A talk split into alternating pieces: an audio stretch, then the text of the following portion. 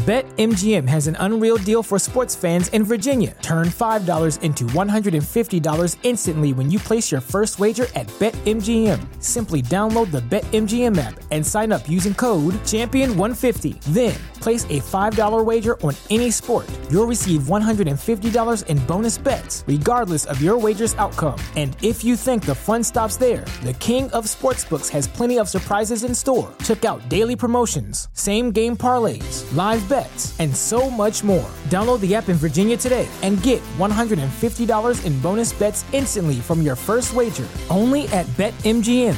BetMGM and GameSense remind you to play responsibly. See BetMGM.com for terms. 21 plus only. Virginia only. New customer offer. Subject to eligibility requirements. Rewards are non-withdrawable bonus bets that expire in 7 days. Please gamble responsibly. Gambling problem? Call 1-800-GAMBLER. Promotional offer not available in Washington, D.C.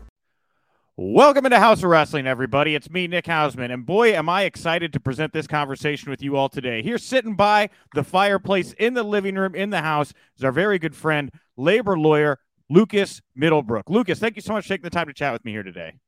Hey, thanks for having me on, Nick. Well, it's been a couple of years here since we got to catch up last, Lucas, and I know you've seen some of what I tweet on social media now, and you made me a smarter man when it comes to unionization. I will say that. So unfortunately for the pro wrestling community, if you want to have a smart chat about unionizing and how that works, I know how it goes these days. Now let's start real quick on what we were chatting about last time. I know that Leslie Smith, 2018, filed the complaint. You guys went through the attempted unionization process with the NLRB under Trump. Obviously it didn't pan out the way you guys wanted. Has there been any movement on the unionization front outside of this class action lawsuit for UFC fighters under the Biden administration's NLRB? No, not that I am aware of. I'm not aware of an active organizing drive in the UFC or any NLRB complaints being filed with respect to the UFC right now. There's a lot going on outside of the UFC in terms of unionizing industry wide, and the NLRB is taking a very pro-labor stance on a number of different issues, including trying to crack down on misclassification as independent contractors, but nothing specific to the UFC or professional fighting that I'm aware of right now. Do you think, now we're going to do this class action lawsuit now, do you think that this could be something that triggers their attention? I don't really know if that's how this works. You know, like, do they see what's going on here with this class action suit and say, maybe we should be poking around about how these people are being classified in the UFC right now? Yeah, I'm not sure if the NLRB would be following the class action filings and taking that much of an interest. If someone filed an NLRB charge alleging that the UFC had violated the National Labor Relations Act by misclassification alone, then the general counsel may take interest in a filing such as that, because that's actually one of the issues on the top of her list, which was undoing the case law under Velo Express, where back under the Trump administration, the NLRB was actually prosecuting a case based just on that misclassifying someone as an independent contractor in and of itself could be a labor law violation under the NLRA. There's other cases out there that are testing that. So I would think that would be of something of interest, but not unless someone filed the charge. The NLRB is not going to do it on its own. So I'm looking at this class action lawsuit here. It's for fighters, it looks like, between 2010 and 2017 that fit the pool. It's about 1,200 fighters here. And It smells a lot kind of like the case that you and Leslie were making to the NLRB about how these fighters are being treated and classified. What's the difference between what you and Leslie were doing and then what this class action suit, I guess, is trying to accomplish? Yeah, no, that's a good question, because there certainly are differences. So the class action was brought under the Sherman Antitrust law, which regulates competitive behavior in the United States. It's a federal law. And the allegation is that the UFC engaged in anti-competitive behavior in violation of that act. And so the class action really seeks two things. One, which seems to remain unsettled after the decision, but injunctive relief. So essentially forcing the UFC to change its anti-competitive behavior, through a court saying you must change your contracts or whatever it may be. And two would be the monetary damages that they believe are owed to the class members, like you mentioned, in that relevant time period, which in the decision they estimate could be anywhere from roughly $800 million to $1.6 billion dollars. And that all comes from, if you read the decision, the anti-competitive behavior for which it's alleged the UFC engaged in had the effect of suppressing fighter wages. And so, the expert witnesses and the economists, they use regression models and things of that nature to come up with an estimated damage amount. And that was the range that you saw in the decision.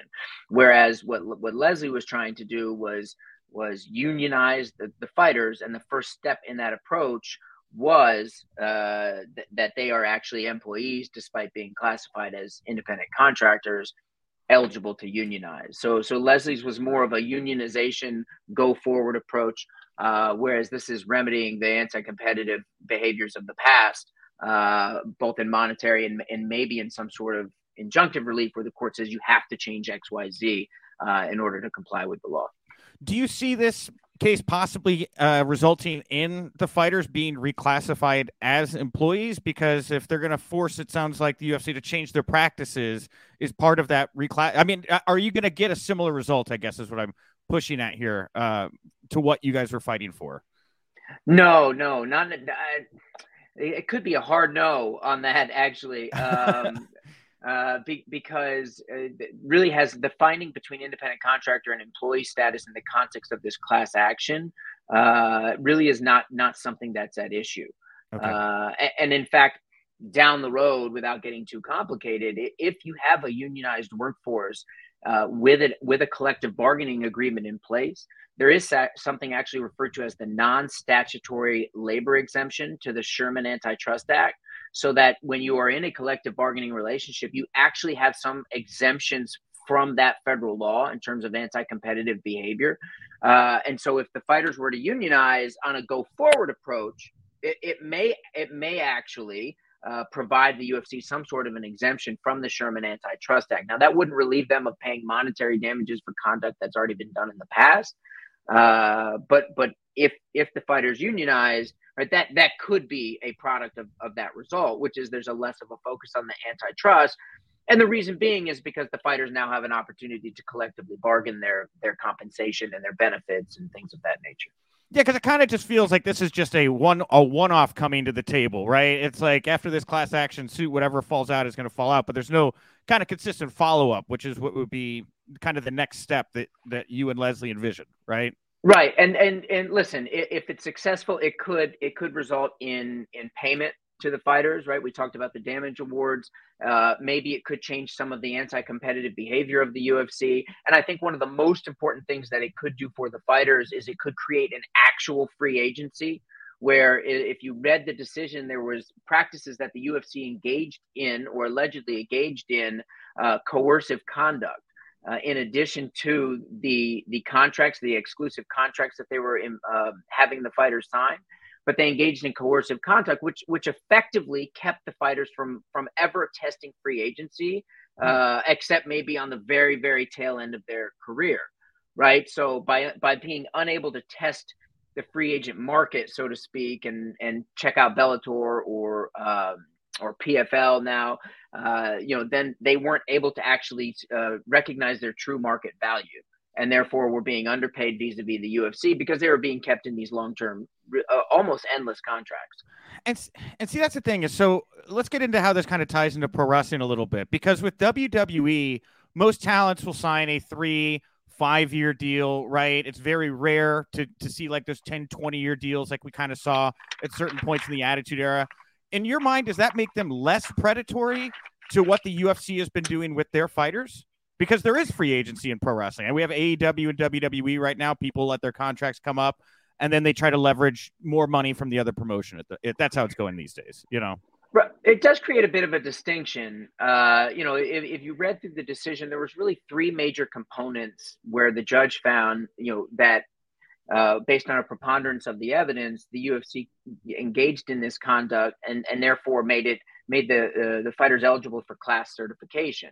And it was really threefold that the judge said you had enforcement of these exclusionary contracts, which was during the period enforcement of the contract, you cannot fight anywhere else. Right. But the UFC. Now, I know that in WWE, they contain similar provisions during the life of the contract, right? The exclusionary piece of that.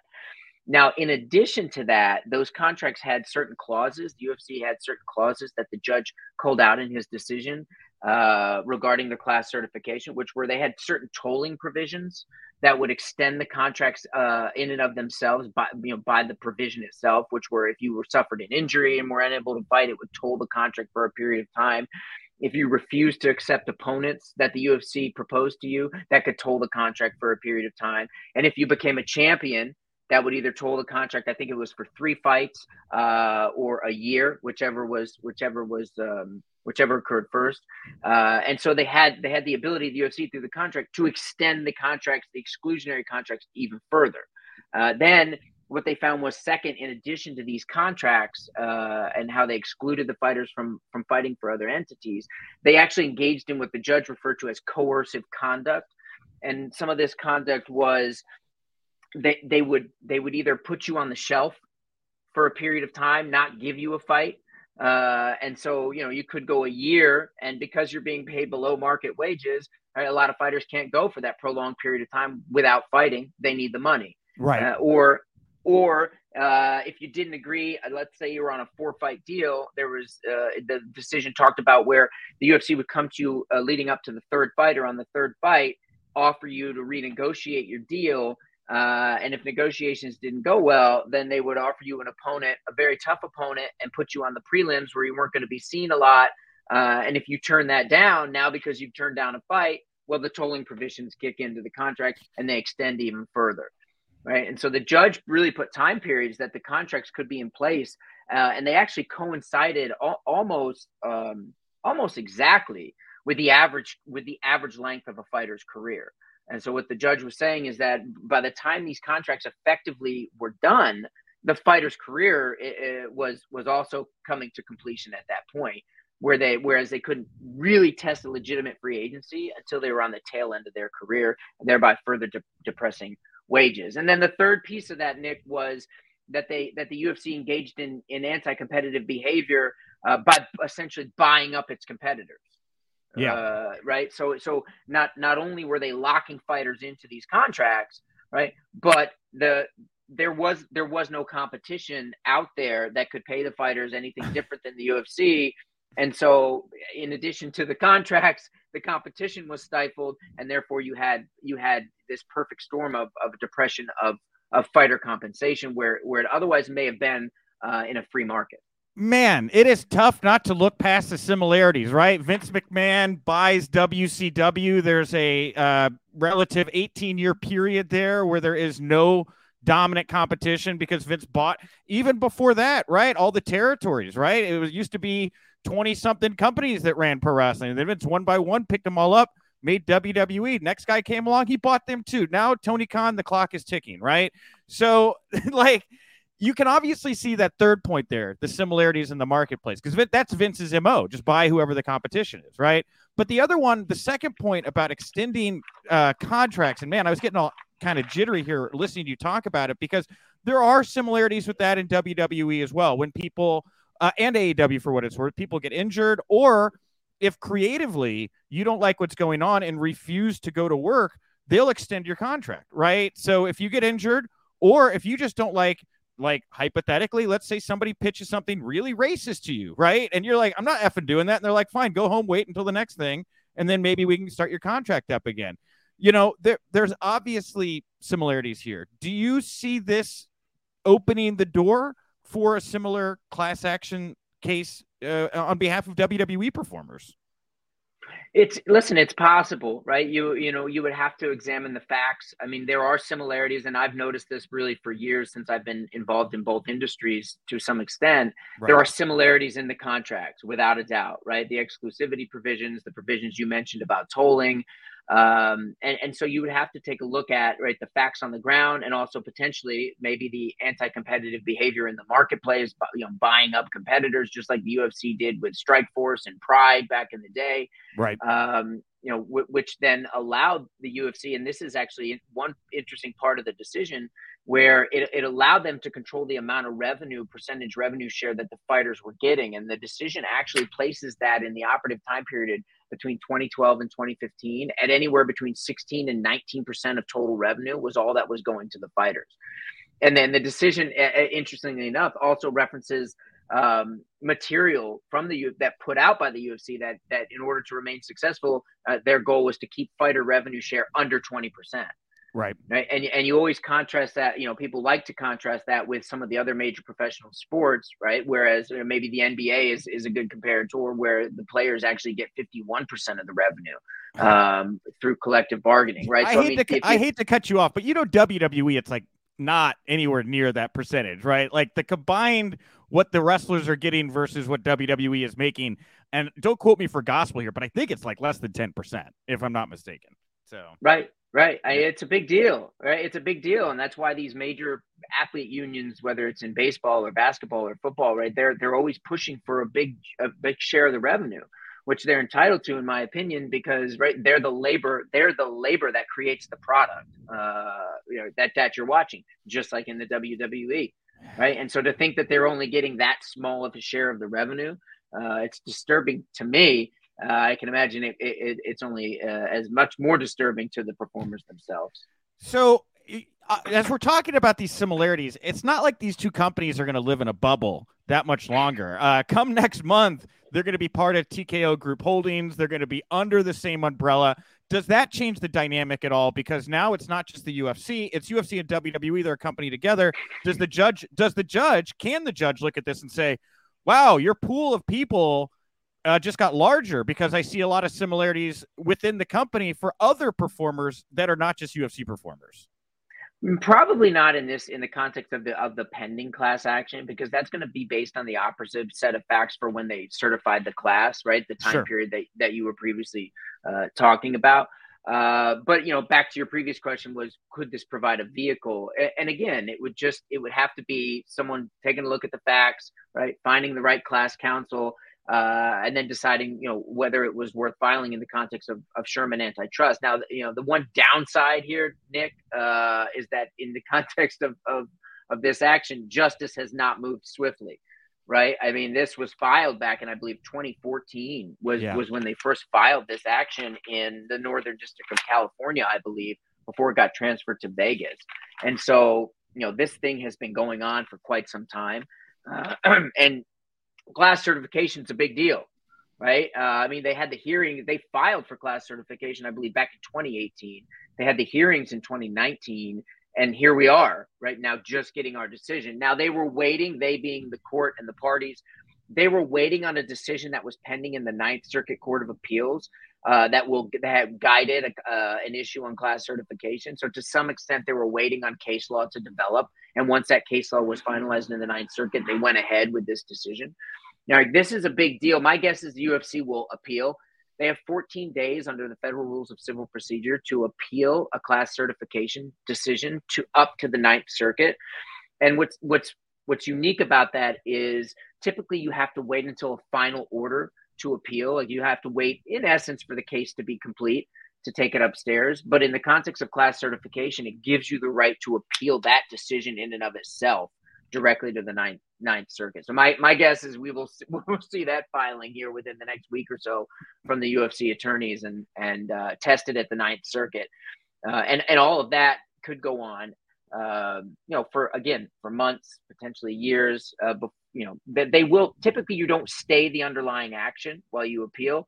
They could request that, the UFC, but it's not granted as of right. But you're still looking at a period of time before they get to trial and get a decision. So it doesn't turn quickly here.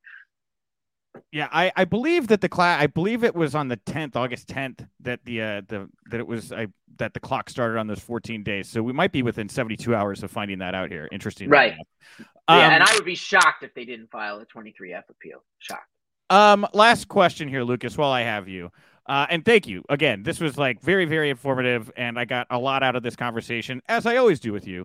Now, the UFC is owned by Endeavor, right? And now, as much as we want to talk about Dana White and his practices, Dana White has people over him as well as Ari Emanuel.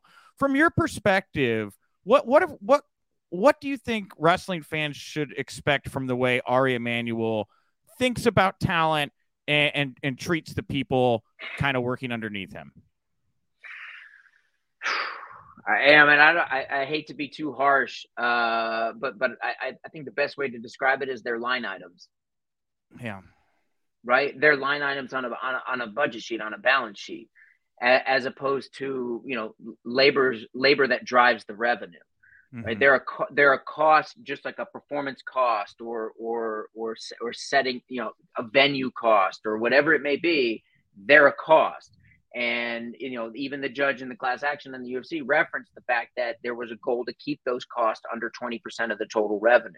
Right. Right. So you're treated as a line item, as opposed to potentially being able to recognize your true worth in terms of the value that you bring in the context of your labor, to the entity. And so unfortunately, if there is that type of,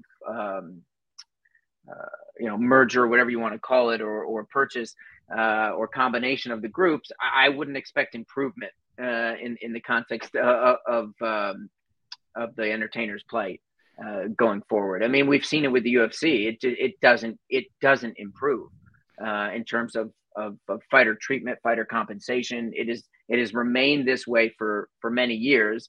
And that's, of course, why Leslie Smith was pushing so hard for unionization, because she saw this class action, and early on in her career, she was involved in that as well. But she always looked a little further, because she wanted, in addition to potentially damages and injunctive relief, she wanted the full CBA. She wanted health insurance. She wanted retirement benefits. Right? She wanted the ability to collectively bargain for all of that. And so, going forward, I wouldn't expect much better from individuals that have been running the UFC for these years. Yikes. All right. Well, hey, Lucas, I guess we're ending on a positive note. Thank you so much. Thank you so much, man. Is there anything you want to, I don't think you have things to promote. I don't know. Is there anything you want people to know about before we wrap it up here today? Nah, no promotions for me. Just, it's something both in the WWE and the UFC that I've been passionate about now for many years. I believe that the employees that are called independent contractors are underpaid in the context of their compensation, but also their benefits. I think now would be the time, as I've said before, under this NLRB, to unionize and better those. But I know that there's a lot of fear and trepidation in both entities that come along with that. But at some point, someone's going to have to be that person that steps up and makes a change to take it into closer what you see in other professional sports and other entertainment industries as well, right? We see a giant strike going on right now with SAG and the Writers Guild and these are entertainers and these are performers. And they are on the picket line now to try to improve their compensation and benefits. And that is something, right, that collective strength is, that solidarity is trying to improve. And it's something that both of these groups, right, could do, right, collectively with that solidarity if they take that next step. But this class action decision is a good first step in the context of maybe shepherding in some of this anti-competitive behavior and this restrictive behavior in these contracts for these fighters, without a doubt. I mean, it's a big deal. And we are